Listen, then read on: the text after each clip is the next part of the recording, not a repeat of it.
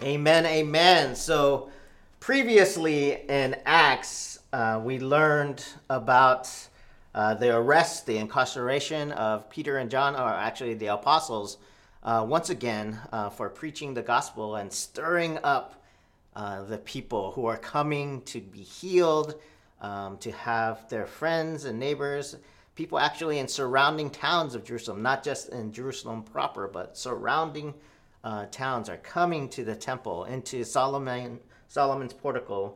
Um, uh, we talked about SPAZ, the Solomon's portico uh, autonomous zone, um, where the people, the believers are gathering and experiencing these uh, wonders and works um, the apostles are doing, and also hearing the word, the gospel, uh, the scripture, and, and, and the message of Jesus Christ, uh, the Messiah, and the resurrected one. And so, this is irritating and upsetting um, the Pharisees, the temple leaders. And so the apostles are arrested, they're jailed. An angel releases them from prison and tells them to go back to what they were doing, back to Solomon's portico to preach and do miracles. And uh, they are captured once again and taken to the Sanhedrin, where they're interrogated and later they're released. Uh, but first, um, they're they're whipped, they're punished, and told never to speak of the resurrection of Jesus again. So, as we head into our chapter, chapter six, I wanted to uh, share a little bit uh, more about my own experience uh, growing up. As uh, if you don't know, I'm a second generation Korean American, um, and I was born in the United States in Honolulu, Hawaii. Yes, Hawaii is a state in the United States, contrary to some people's beliefs. At home, um, and we ate Korean food, we had Korean customs. Uh, we were raised to respect Korean traditions and have uh, respect elders, for instance. We were punished in Korean ways, etc., um, etc.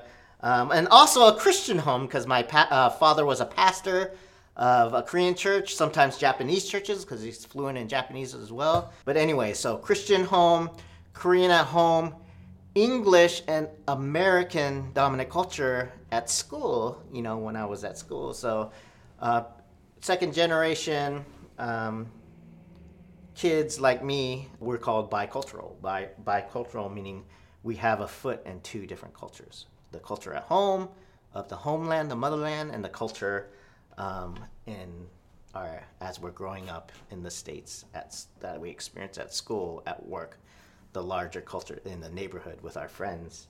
And so you learn how to um, have fluency in both places and learn how to code switch or flip a switch and adjust uh, in order to assimilate more. Anyways, so I grew up in uh, second generation Korean in a Korean home and uh, PK, pastor's kid, growing up in mostly in the Korean immigrant church. Um, uh, my father's a pastor and uh, mostly a church planter, so he's, you know, planted many, many, many, many Korean churches in his time, uh, moving around in the United States. And I grew up assuming that if you were a pastor, you needed to be bivocational. Uh, because that was my father's experience. That was our experience growing up in the home of a pastor that my understanding was uh, the churches, the small Korean church starts um, that my father led were not and started were not uh, big enough. Were not financially in the place to fully pay their pastor. So my dad never got paid, hardly ever got paid by the churches that he started and served at and led at. Um, and so he was bivocational. He worked um, uh, self employed as a contractor. He would remodel buildings or remodel homes. Uh, he was really good at it. But for most of his week, he worked hard, long hours, long physical hours, you know, remodeling and working with tools and building stuff. And then after that, you know, the rest of his time was being a pastor of a Korean church, visiting people, praying for people, visiting the sick, sermon prep, Bible study prep, early morning prayer service, all of these things. And my father worked hard. I grew up with the paradigm that pastors worked really hard to be freed up to live out their calling, their true calling and purpose. Like his calling and purpose wasn't to be a contractor, wasn't remodeling houses. He was only remodeling houses and working hard so that he can put he can pay the bills, put food on the table, give us the things we wanted so our family to support the family and be freed up to do the ministry of the church. What I learned from that is not getting paid for ministry means that you're much more passionate about ministry. That was my experience, and that's what the experience I saw with my other friends whose fathers were pastors or other Korean pastors that I saw. Because you're not, they weren't doing money for, a, or they weren't doing ministry for a contract, for the pay, but they were simply doing it for the love of the game, right? There's no million dollar contract like athletes get, multi million dollar contract, just the love of the game, right? And this type of fire, I still believe this type of fire burns hotter than most in my experience. Because, yeah, it's not for the money. It's not for the title. It's not for the status. It's not for being a famous pastor with a big church, right? Sometimes it involves working tireless jobs with no one, no one cares. And maybe they're humble jobs too, physical, blue collar, labor jobs. When you want to be doing something else, when you want to be preaching the gospel, when you want to be meeting with people, you're hammering those nails and you're painting the fence. Right? And so the reason why you, you're more in touch with the reasons, my father, I feel, was more in touch with the reasons why he was pastoring.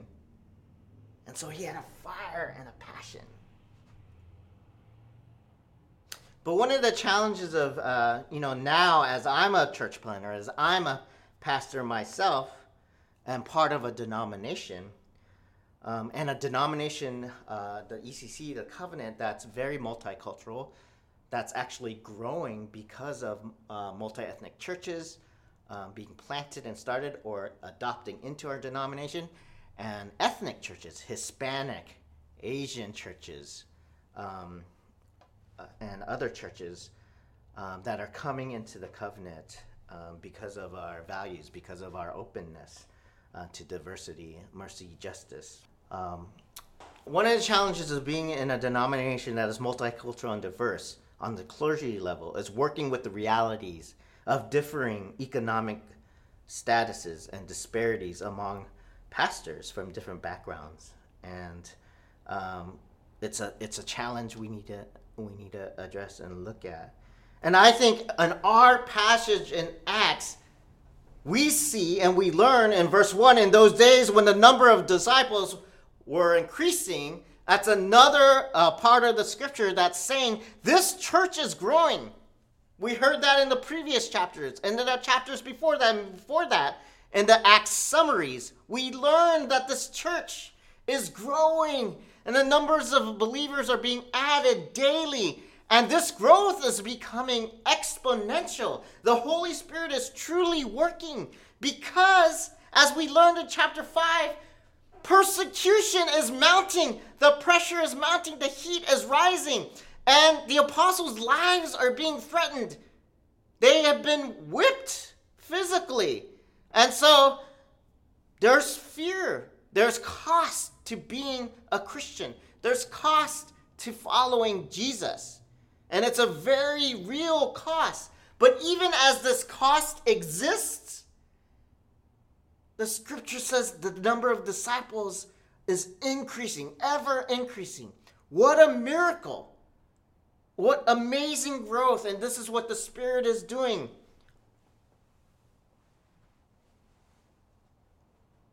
And what we're going to begin to find as we go through chapter 6 here to 7 to chapter 8 and 9 is that there's going to start to be a transition or a shift.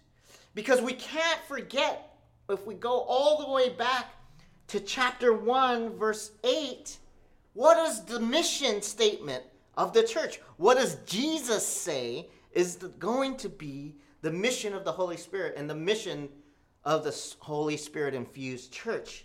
That mission statement by Jesus is, and you wait here and you will be filled with the Holy Spirit. And what, uh, verse 8, and you will be my witnesses in Jerusalem. Period? No. In Jerusalem, comma, and all of Judea, period? No. And Samaria, Gentile, Jerusalem, Judea, Samaria, and to the ends of the earth. The mission statement, the, the end game, right? The strategy or the plan is not for the gospel of Jesus Christ and Jesus' followers and witnesses to be only centered in Jerusalem, only centered in one place, only centered among one people, one culture, one language, but to expand and to move for outward, move outward to the surrounding geographies, to the surrounding cultures, to the surrounding languages, not just among the people of Israel or those of Jewish ancestry, but also Samaritans, the Greeks, the Romans. That is the mission statement to the ends of the earth. And in this first part of Acts, up to this point, up to chapter 6, we've only been focused on the events in Jerusalem, right? We've been in Jerusalem this whole time. But we have also had hints here and there of an impending plan, of an impending expansion, a movement beyond just the bounds of Jerusalem. Right? Little seeds are being planted. Remember, at Pentecost, right? We get that geographic map.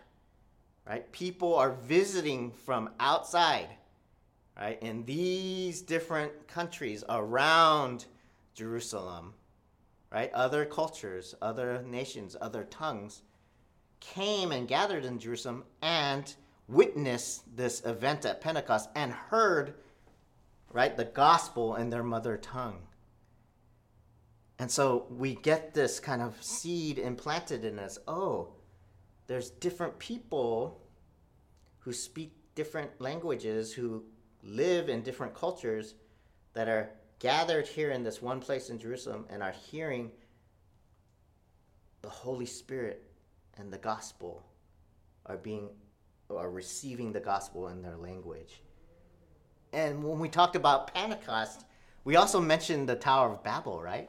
How the, the mixing of languages actually wasn't part of the curse, right? But the mix, the scattering and the mixing of languages is for it was a blessing for God to continue his desire for people to spread out, right? To to be fruitful and multiply. And that's God's saying his constant desire for his people is to be a blessing to nations, is to spread out. Not just not just stay in one place and build a tower, but to spread out. And that's what we see at Babel. And that's what um, that's what we see here. The term diaspora refers to Jewish dispersion right? On, on just a, even now, today, we say diaspora. It just means uh, people of Jewish um, eth- uh, ethnicity and culture um, being outside of Palestine, right? United States, other countries. It's a, it's a technical name for any nation outside of Palestine where Jewish people had come to live. So in the Old Testament, when we refer to the diaspora, it's people who are, are in exile, right? We learn, you know, when various empires um, take over um, Jerusalem and sack the temple, you know, the people of Israel are exiled to uh, their foreign, the lands of their foreign occupiers. That's the diaspora. They're in a, they're Jewish in religion and culture.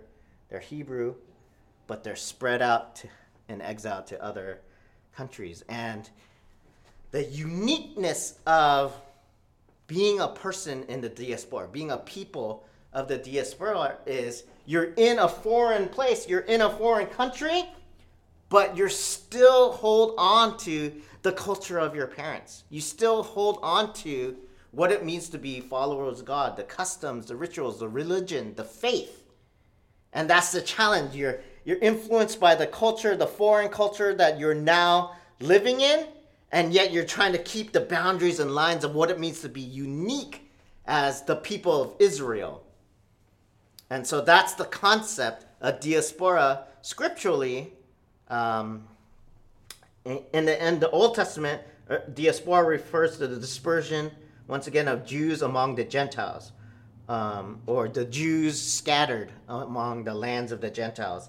In the New Testament, in this diaspora outside of Judea and the surrounding lands are people of uh, Jewish descent, right? People of Israel, but they're speaking Greek. They're speaking other languages. They're living in non Jewish nations.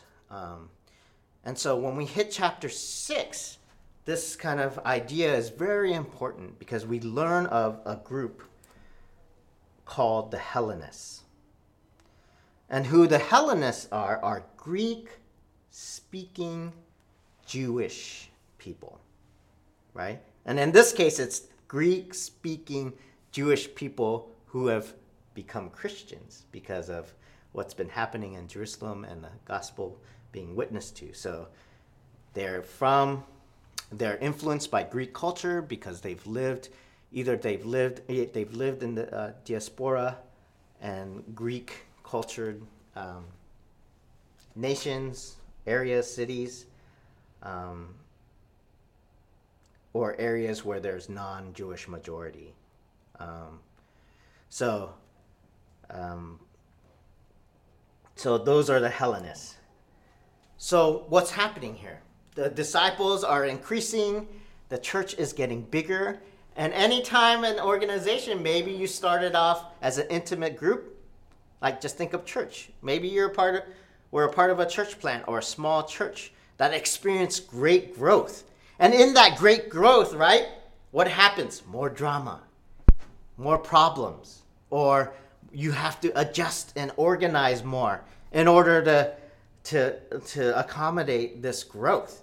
You can't stay the same in your structures or how you do things because you're doing what you're doing for for 10 people is going to be very different than what you do for 2000 people right that's natural in any organizational growth so we're experiencing this great growth in the church and now we begin to see tension right? Before we learned that people would sell things and bring lay the resources and money at uh, the apostles feet and the apostles would give them to people in need and people there would be no one in need. But here we see our first complaint. There does become people in need. We do see and realize that there is rising among the people a complaint and this complaint is coming from a specific cultural group right and this, we have to remember this when we read the Bible. There's so much in Scripture around culture, right? Different differences in culture, differences in ethnicity, think differences in language, and the dynamics that happen when you're in a diverse community. We can't miss that. We can't gloss over that. We can't whitewash Scripture. We have to look at the details of this. It's not just some people were complaining because they weren't getting food. It's the Hellenistic Jews among them complained against the Hebraic Jews. Hellenistic Jews, Hebraic Jews. Because their widows were being overlooked in the daily distribution of food. And here we hear, when we hear the word widows, we, we automatically or not maybe automatically, but if you are familiar with scripture, that'll come up like, oh, widows, that's that's in that list in scripture, right? Take care of the widow, the orphan, the foreigner, the stranger, right? That those were God's words in the law and, and like Leviticus and Deuteronomy, right? To the people of Israel. Like, you need to be blessing. You are my people, unique and distinct. But that's not a, that's not just to stay there and be unique and distinct or special and eh, at the exclusion of everyone. You need to take care of the marginalized, the weakest of the weak, the most dependent, the mo- the people that are most stepped on, right? In this in the in this culture, widows they no longer have a husband, right? Who was providing, who was doing work, right, to provide for the family. So there was no means by which they would be fed or they would be taken care of. Orphans have no parents. Who's going to take care of them? If not the community of God. Right? So, widows were being overlooked. And this is, you know, God's special heart for vulnerable groups like the widows. They're being overlooked, they're not being taken care of. And something unfair, systemically unfair is happening. Like, I don't know, it, it doesn't go into detail, but for some reason, ethnically, culturally speaking, there's a complaint by one cultural group against the main cultural group, right? The Hellenist Jews against the Hebraic Jews. Those of Greek culture were complaining against those um, um, of Jewish culture, um, Christians. So we see that that that system of laying resources at the apostles' feet and sharing things, right? There's a little. It's not. It's not perfect. There's something coming up, and it's interesting that this first sign of disparity or or complaint or injustice or systemic injustice has is down ethnic lines. We must see this. It's one, down ethnic lines, and it's two, it's hurting the most vulnerable, the widows. Are you with me, church? So, the daily distribution of food. So, I guess, you know, maybe they had a food bank or a community meal of some sort where people would be taken care of and, you know, food would be handed out or meals would be handed out to people um, who couldn't take care who weren't working on their own, who weren't subsistent, um, but were dependent upon the community. And so there's this problem. And it says that the 12, that you remember the original 12 apostles, gathered all the uh, disciples together and said, It would not be right for us to neglect the ministry of the Word of God in order to wait on tables. Brothers and sisters, Brothers and sisters, choose seven men from among you who are known to be full of the Spirit and wisdom. We will turn this responsibility over to them and will give our attention to prayer and ministry of the word. The 12 apostles gathered. And basically, there's like, man, we got a lot on our plate. No pun intended. We have a lot on our plate. We need to preach the gospel, right? We're apostles. we need to preach the gospels and teach people. We can't be waiters. We can't wait on tables and serve serve people at the food bank. Right? I, we got too much on our plate. Um, so they do what, you know, many of us have done when we've been a part of something that's was organic and now it's growing, but there's problems that arise. We have to administrate, right? We have to delegate. We have to start organizing a lot more. And so you see here, maybe, perhaps, in Acts, um, an example or a model for organizing. And a lot of times when you hear sermons on Acts 6, that's what it's about, right? Oh, here is an example, you leaders, pastors of the church. Like when things get big and you have problems, you should delegate and you should choose leaders and delegate things. Yeah, that's a that's an okay message. But I think it totally misses the point. Right? It's not what this is about. It is partially what this is about, But we need to once again look at the details of who these people are, who they're choosing, and what people are saying, and then what is happening in Acts with the Holy Spirit wanting to move out. It's not saying, oh, if you're a pastor or you're an apostle, right? Look, the apostle said they have to focus on preaching and not waiting on tables. I don't think this passage is giving, saying to pastors, you don't have to serve people. Like, serving at the food bank is below you. Only preaching. You should only be doing preaching. That's not the application of this. Because you know what? You know who's doing the Renew Food Bank right now? It's all the past staff of the Renew, all the pastors of Renew are doing the food bank. So obviously that's not our application. But the point is is that there's conflict, there's cultural conflict. Right? And certain people are being overlooked. And so what the apostles say is let's pick these men to oversee this. But when you look at the list of men, there's a, a couple things we have to pay attention to. Right? They chose Stephen, they chose Philip, they chose Prochorus, they chose Nicanor, Timon, Parmenas, Nicholas, who was from Antioch and a convert to Judaism right? They chose, all of those guys have Greek names. They're Hellenists, right? We see, you know, the, the detailed description of Nicholas was from Antioch and converted to Judaism. And so they chose uh, representative leadership, right?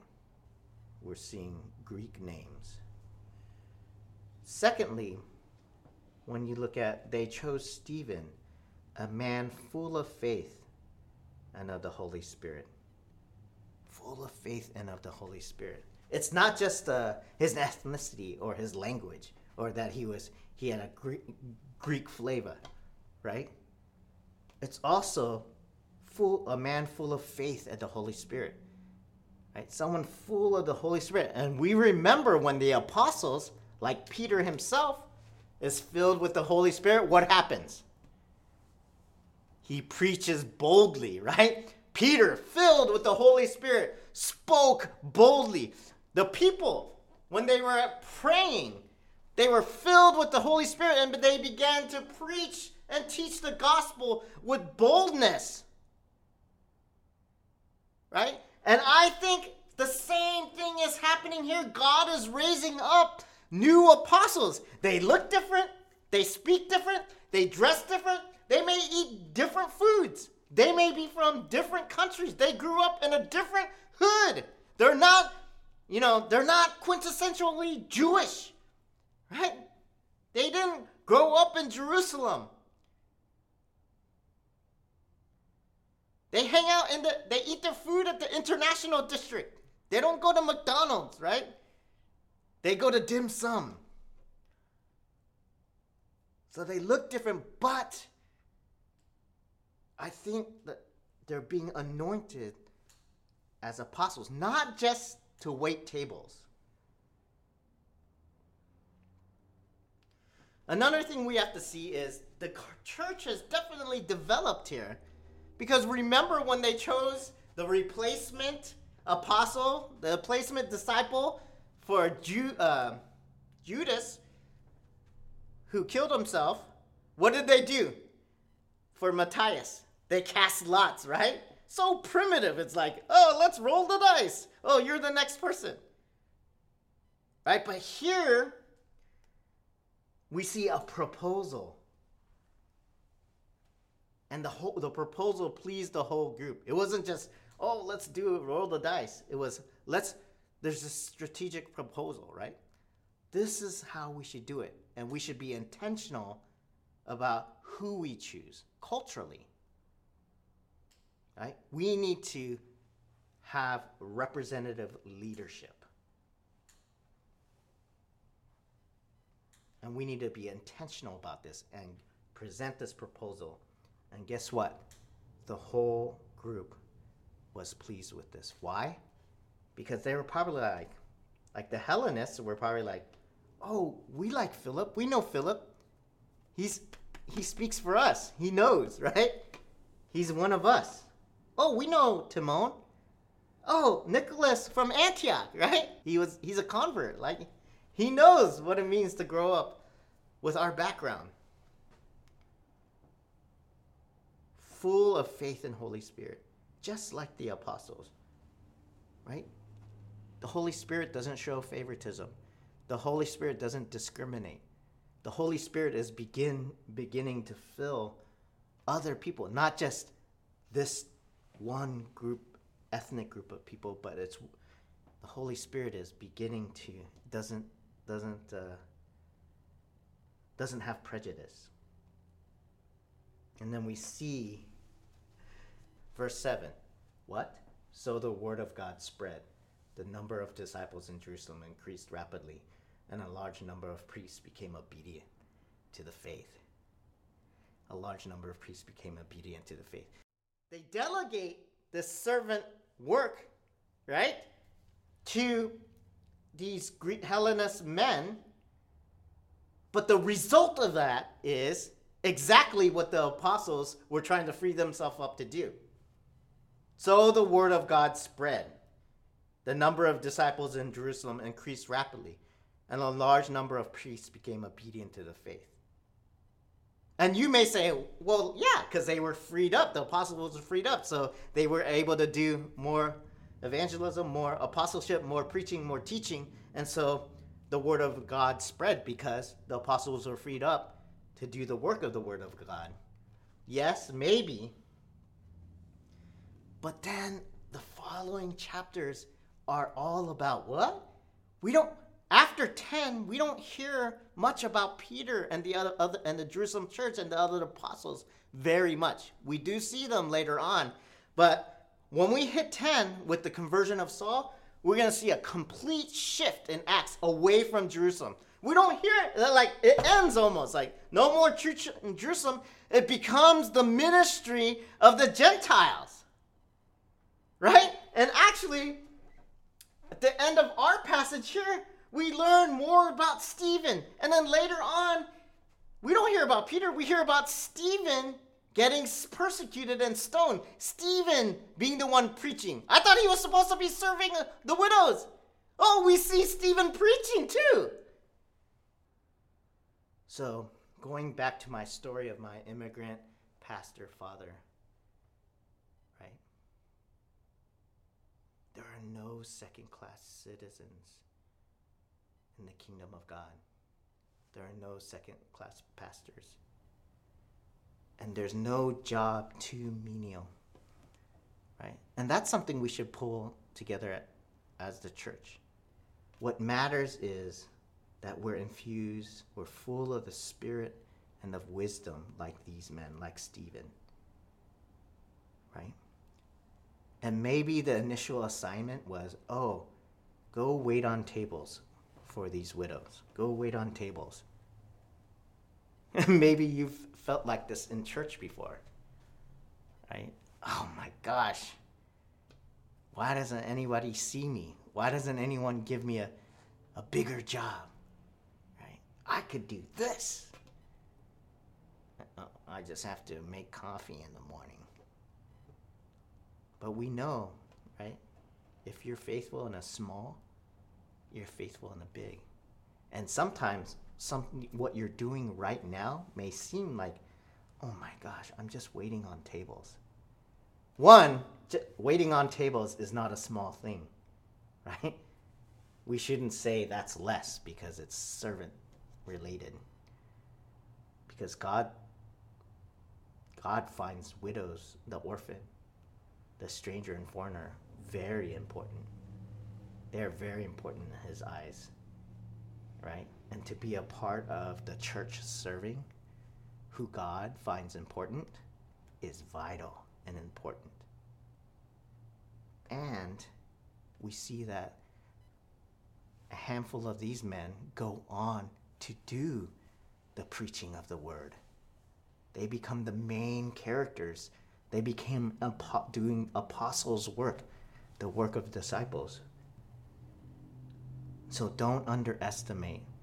There's a lot of lessons in this for the spirit infused multi ethnic church, right? As we grow, there's a lot of systemic things that creates hardship for uh, that are along ethnic lines.